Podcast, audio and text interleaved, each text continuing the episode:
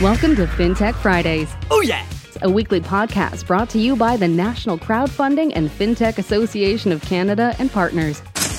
Covering all things FinTech, blockchain, P2P, AI, and alternative finance.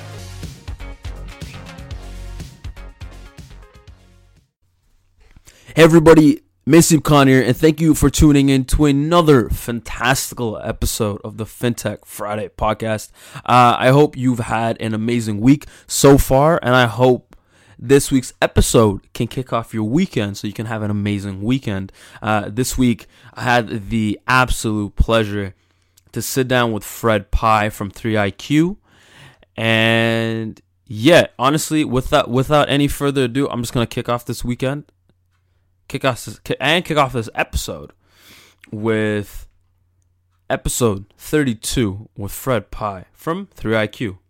Thank you so much for uh, sitting down with me today.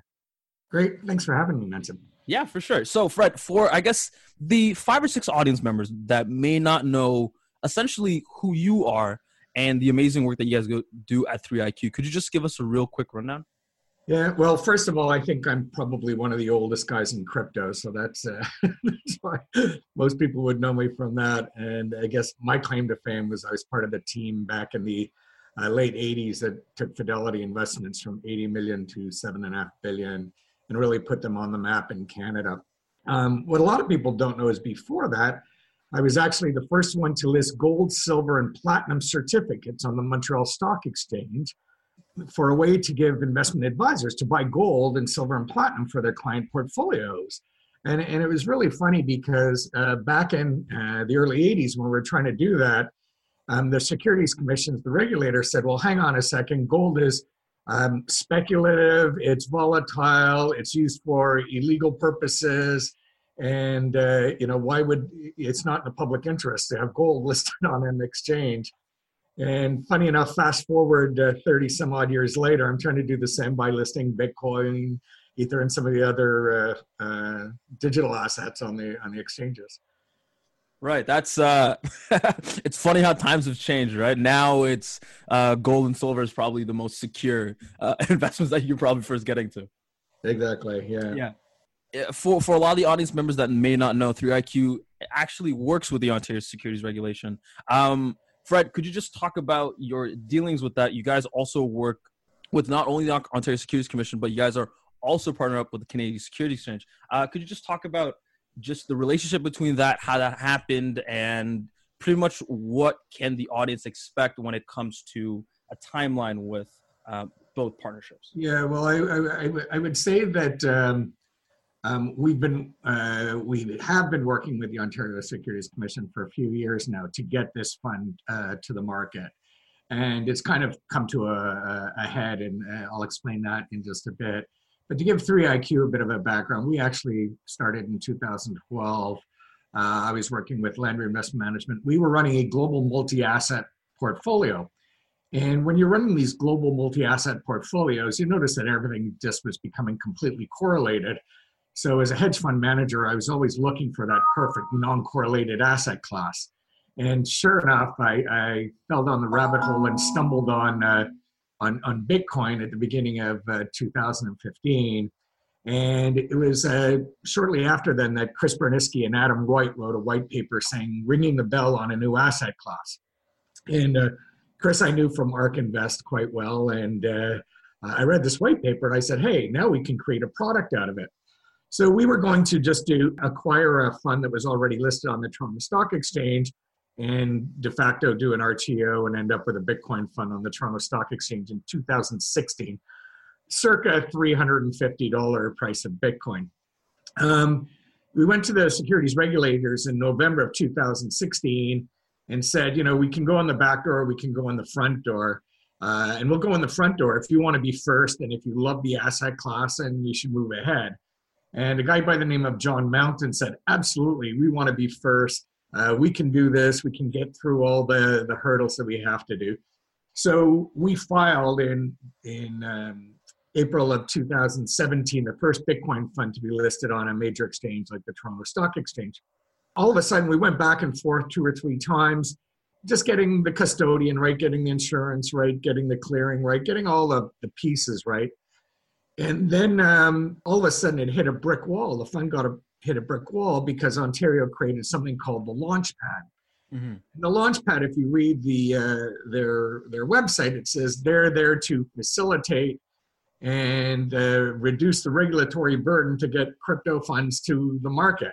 Yeah. Well, exactly the opposite happened, and uh, we got thrown into regulatory hell uh, from April 2016.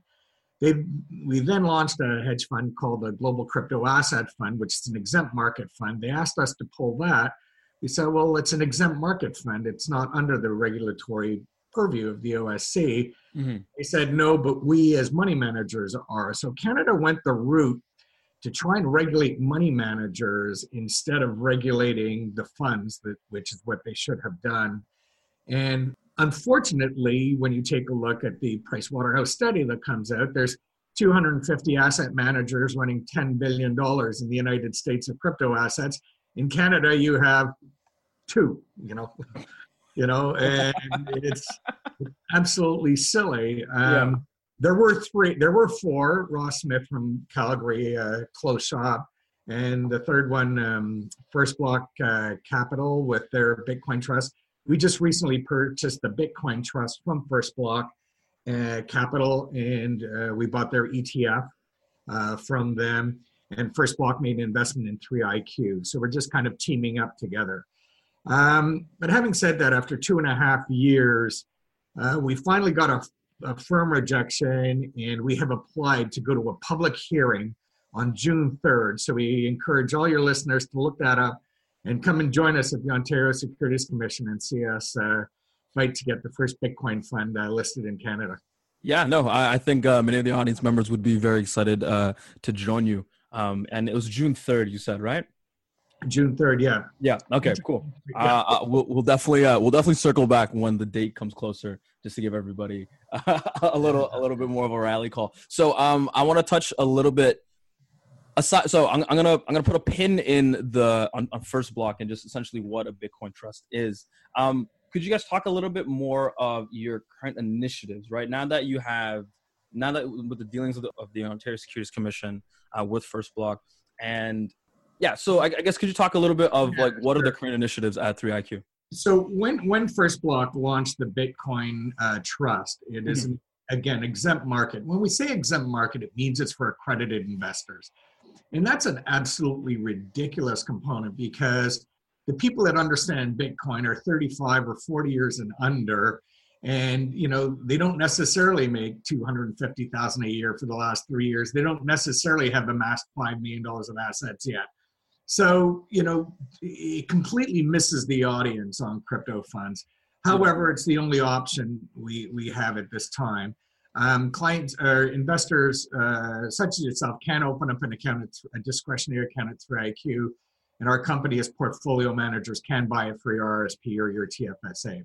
Mm-hmm. Um, but because First Block had the Bitcoin Trust, we didn't launch an exempt market Bitcoin Trust because we're going for a public Bitcoin fund. Yeah.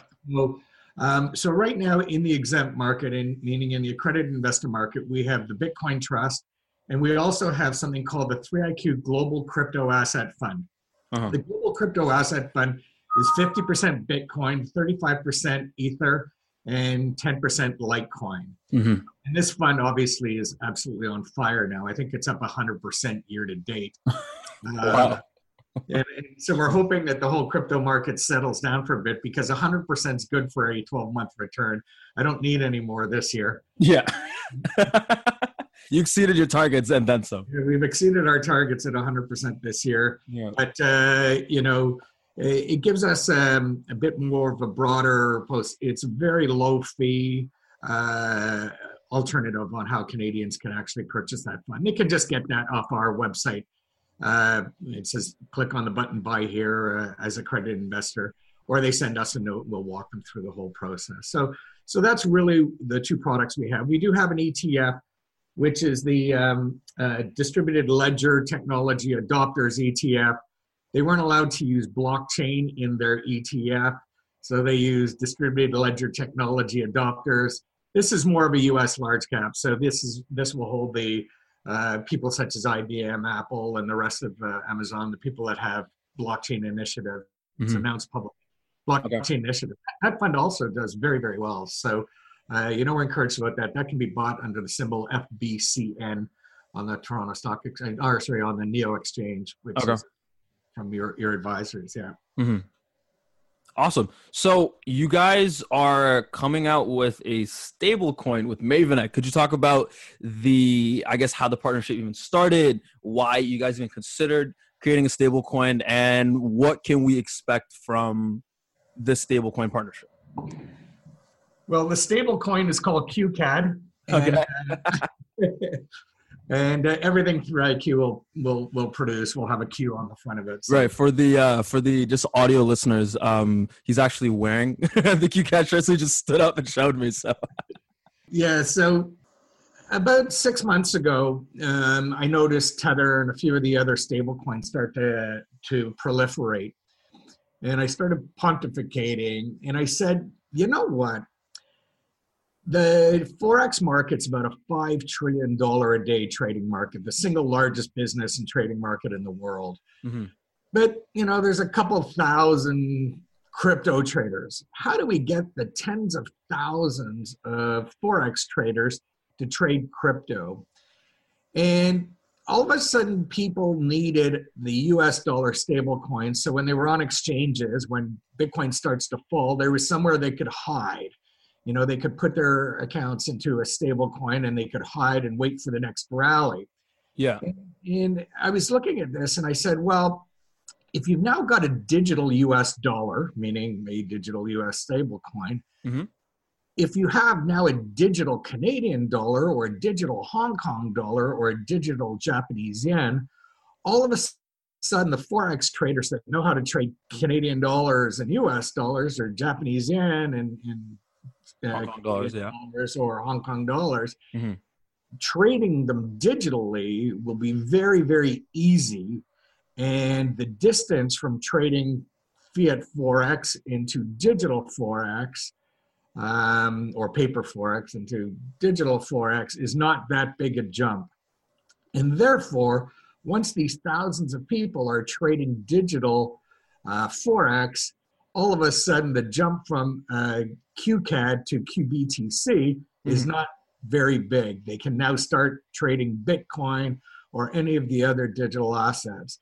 Right. And uh, Kesem Frank and myself wrote a white paper that's on on uh, Medium that actually shows that if you take a look at the pyramid of this unstable crypto platform on top of a very stable uh, on top of a very stable forex base it's missing two triangles to stabilize the pyramid to take uh, the rest of crypto to the moon. So, right. so we think that the movement, you know, stable coins are three and a half billion today. I expect them to be 30 billion in the next three years. Yeah. North of 300 billion in the next five years. Well, we want to play in that space. Um, so we're under full development right now. MavenNet out of Toronto um, is easily one of the best blockchain uh, developers that we've had a chance to interview and talk with. Yeah. And um, having said that, they're also part of the Aion network and are well versed in Aion. Aion is a uh, an interoperable platform for all blockchains to make blockchains talk together. So it doesn't matter where people place their stablecoin. At some point in time, they'll be all uh, portable between different blockchains. Right. That's uh, that's really exciting. We're actually Maven actually is actually going to be on the show in the next couple episodes. So uh, definitely, yeah, definitely stay tuned for that. Um, I guess I'll throw it now to you. I mean, now that we have, now, now that okay, now that we talked about the Ontario Securities Commission, you guys initially starting um, your partnership with the Canadian, uh, Secu- uh, Canadian Stock Exchange, sorry, Canadian Security Exchange. Um, is there anything else that uh, you'd like to at least I, I guess share with the audience? Is there, is there something that we should kind of keep in mind when it comes to crypto investment funds?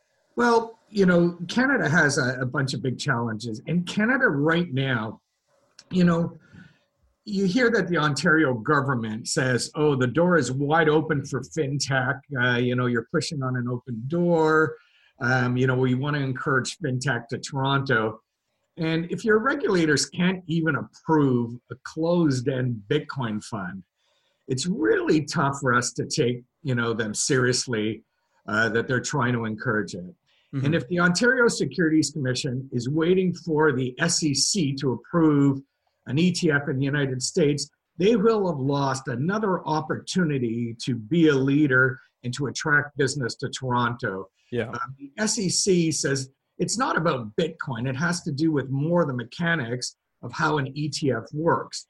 A closed end fund with our partners at Gemini and Coinbase and Xapo and uh, Silvergate Banks and, and you know, we have by far, we believe, the safest oppor- uh, opportunity for Canadian investors to invest in Bitcoin. And when we take a look at something like Quadriga CX, um, you know, where they can trace 26 million of the 200 some odd million that got disappear uh, that disappeared, how they can say with a straight face that Canada doesn't need a regulated fund is beyond me. Yeah. Because Canada needs a regulated fund. Their job is to protect investors and understand. Now, it doesn't matter whether the price of Bitcoin goes up or down as long as the structure is safe and isn't going to get hacked and isn't going to get stolen and isn't going to you know you know be uh, perpetrated by fraud or anything along those lines and yeah that's why we have these regulated managers and these rules. And you know if you can put gold in a closed-end fund you certainly can put bitcoin in a closed-end fund. I, I I absolutely agree with you, and, and and it goes back and it circles back to what we talked about a little bit before. Of you know this this this is one of the many things that's going to help kind of close the gap of having all those amazing day traders kind of switch over and also switch to crypto, and then that's just going to help with the mainstream adoption that we've been pretty much foaming at the mouth for for for years now. Well, if you take a look at all the great development being done out of Toronto or Montreal, for mm-hmm. for that matter, and Vancouver, I wouldn't want to leave them out, and Calgary.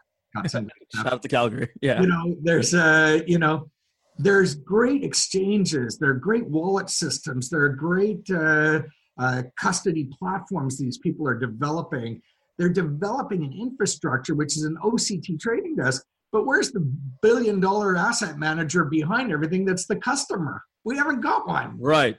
You know, exactly. we want to be that customer. We want to be running institutional money here in Canada.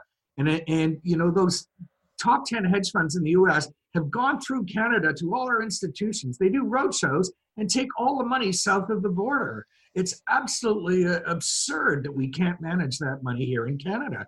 Yeah. And, you know, if we had institutional support uh, through an asset manager with Canadian Custody Solutions, you know, we'd be running, you know, three or four billion dollars of, uh, of crypto in Canada and have assets to be able to move through the ecosystem in Canada. So it all starts off with a very simple, uh, you know, a very simple place. We just start off with one fund. It goes into two funds. It goes into three managers. All of a sudden, we'll have AGF and Tri- or in Templeton or or Mackenzie or you know any of these great companies, you know, managing crypto. But yeah. they need to let somebody like ourselves. Our chairman is Howard Atkinson, who was you know former head of uh, uh, Horizons ETFs you know, he uh, he was really one of the pioneers of ETFs in Canada. And you know, him and I work very closely with these regulators to say, look, you allowed us to list gold, you allowed us to do ETFs. I actually created the first long short mutual fund in Canada back in 2000. 2000. You know, it's it's people like ourselves that try to do something and move the move the line. But you know, we're now you know going past our third year, almost our fourth year, mm-hmm. and four and a half million dollars to try and make this thing work. And it's a it's an absolute killer for uh, for small cap companies or for startup companies to try and do this. Yeah, there's no reduction of regulatory burden by any stretch of the imagination. Yeah, no, I mean, unfortunately, uh, this has been a pretty big theme of the podcast. Canada has been very traditionally conservative and uh, Canada is just kind of waiting, like you said, they're just waiting for our brethren at in in the states, just seeing, okay, what are they going to do? What are the regulations just kind of doing, and not really giving an actual shot because there's su- there's such amazing talent here in Canada, right? Like you've you've fired off a, a, quite a few names and quite a few amazing companies that are doing great work here. The fact that they if we kind of keep the if we keep going the way that we're going now they're not going to feel secure in their own country to create a company they're just going to go off to god knows where they can go to malta and just kind of like create their whole thing there and just start scratch from there right so it's it's starting to get pretty concerning when it comes when, in the shoes of these companies. Yeah, we would have had more success if we had set up even in New York. Obviously, there's Bitcoin products available, you know, over the counter in the United States with GBTC. So Canadians are already buying it in their brokerage accounts. Um, you know, there's a bunch of RTOs from Ether Capital to the others that that are all out there. But you know, the the reality is, is people want something that's come in the front door, that's regulated, that is plain and simple English. You know what you're buying when you when you buy it, and you know that the there is a trusted party behind it. You know, and it doesn't matter whether you're a you know a to the moon Bitcoin bull. Uh, it is completely an uncorrelated asset class. Uh, the movement, you know, with the trade the trade problems in the United States right now, uh, with China, I believe it's definitely the Chinese that are, you know, if you're a 30 year old in China, you're moving your RMB into Bitcoin because yep. your RMB is down 10% and you're, uh, you know, you don't want to hold the US dollars. So uh, you're definitely buying Bitcoin. And what does that do? It puts 50% premium on Bitcoin right off the bat. So yeah, exactly. So you did touch a little on the fact that you guys are right now, you guys can only operate with accredited investors. Um, the entire pull when it comes to crypto is the fact that anybody and everybody can kind of invest into it, and hopefully when it comes later down the line, that and that that principle still stays the same. It's that pretty much accredited investors and just regular investors are on the same playing field. Um, how do you see that happening? How do you, how do you see that coming into fruition? Well, you know, there's there's there's a lot of things that have, uh, that have to happen. A closed-end Bitcoin fund is proxy or like we would own let's say we do a $10 million offering there's $10 million of bitcoin we buy it and then we list that pool on the toronto stock exchange okay. so people can now buy that pool as a security so from your discount brokerage account you can buy it in your rsp and your tfsa and it will reflect bitcoin one for one um, basically you know if bitcoin's trading at uh, $7000 the price of our fund is going to be $70 uh, so there'll be a one for, you know, one out of a hundred. Uh, uh, uh, so people will know what they're buying. They're buying it for thirty-two hundred dollars, or they're mm-hmm. buying it for ten thousand. So yeah. it'll be quite clear for them what they're paying for the, their Bitcoin.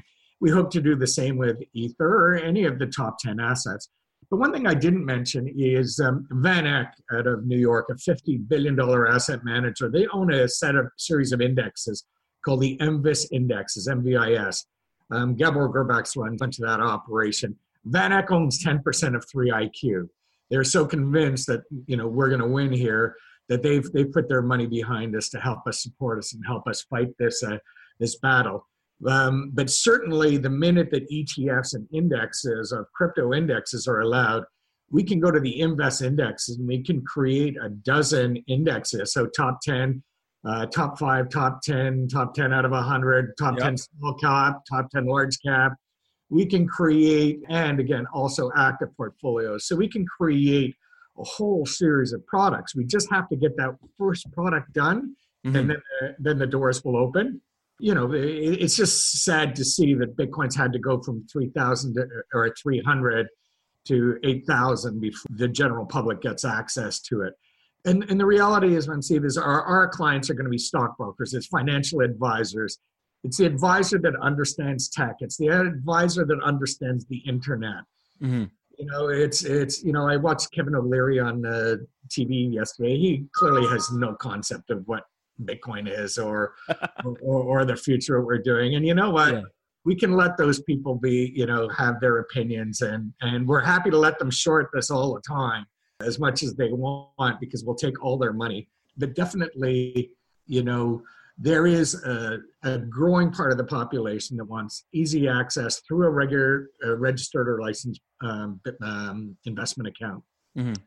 And, and that's really what we're, we're trying to do for everyone. Yeah, like you said, once you have the first product up and out of the door, then it's about to be, it's about to have some floodgates, right? Yeah, Right. Awesome. So, Fred, with that, I mean, is there any last minute tidbits you want to give us before we wrap this up? Um, no, I think, uh, as I said, I think people, if you can, two things. Um, tell your investment advisors you'd like to buy uh, our our funds or get them on the platforms because we now have to work with all the brokerage firms and the banks to uh, allow our funds on their platforms.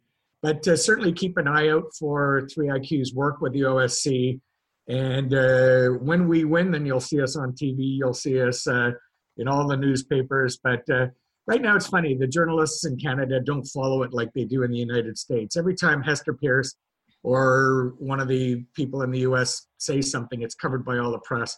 Yep. In Canada, we've we've kind of been under the radar, um, but it's about to go very public. And uh, kudos to you for being one of the first to bring us on. Yeah, no, no, I'm, I'm, I'm super excited to have you on, and I'm excited to keep having you guys on, and just uh, pretty much rallying behind Bitcoin with you guys. Good. Well, happy to be here. Yeah, no, for sure. Uh, Fred, thank you so much for sitting down with me today. And um, what would be the best way for audience members to connect with you and or some of the amazing team that you have behind 3IQ? Well, definitely go to 3iq.ca. Uh, we actually run uh, a weekly blog, which is the five coolest things that happen in uh, crypto in Canada. Nice. If you send us a link, uh, we'll have this show uh, this show linked on uh, on our Sunday or Monday blog that comes out. And this will clearly be one of the coolest things that happen in crypto this week. So awesome! That's I'm, I'm, I'm super excited to make it on your blog. So yeah, so go to 3iq.ca and surf around and take a look at what we're doing.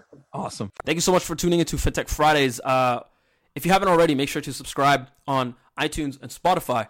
For iTunes, if you could leave us a five star rating and a review, that'd mean the absolute world to us. And it gives me a better understanding of essentially what your thoughts are. And if you have any questions, comments, concerns, uh, feel free to email us at info at ncfacanada.org. You've been listening to FinTech Fridays, brought to you by NCFA and partners. Tune in weekly for the latest FinTech Friday podcast by subscribing to this channel. The National Crowdfunding and FinTech Association of Canada is a nonprofit actively engaged with social and investment FinTech sectors around the globe and provides education, research, industry stewardship, services, and networking opportunities to thousands of members and subscribers. For more information, please visit ncfacanada.org.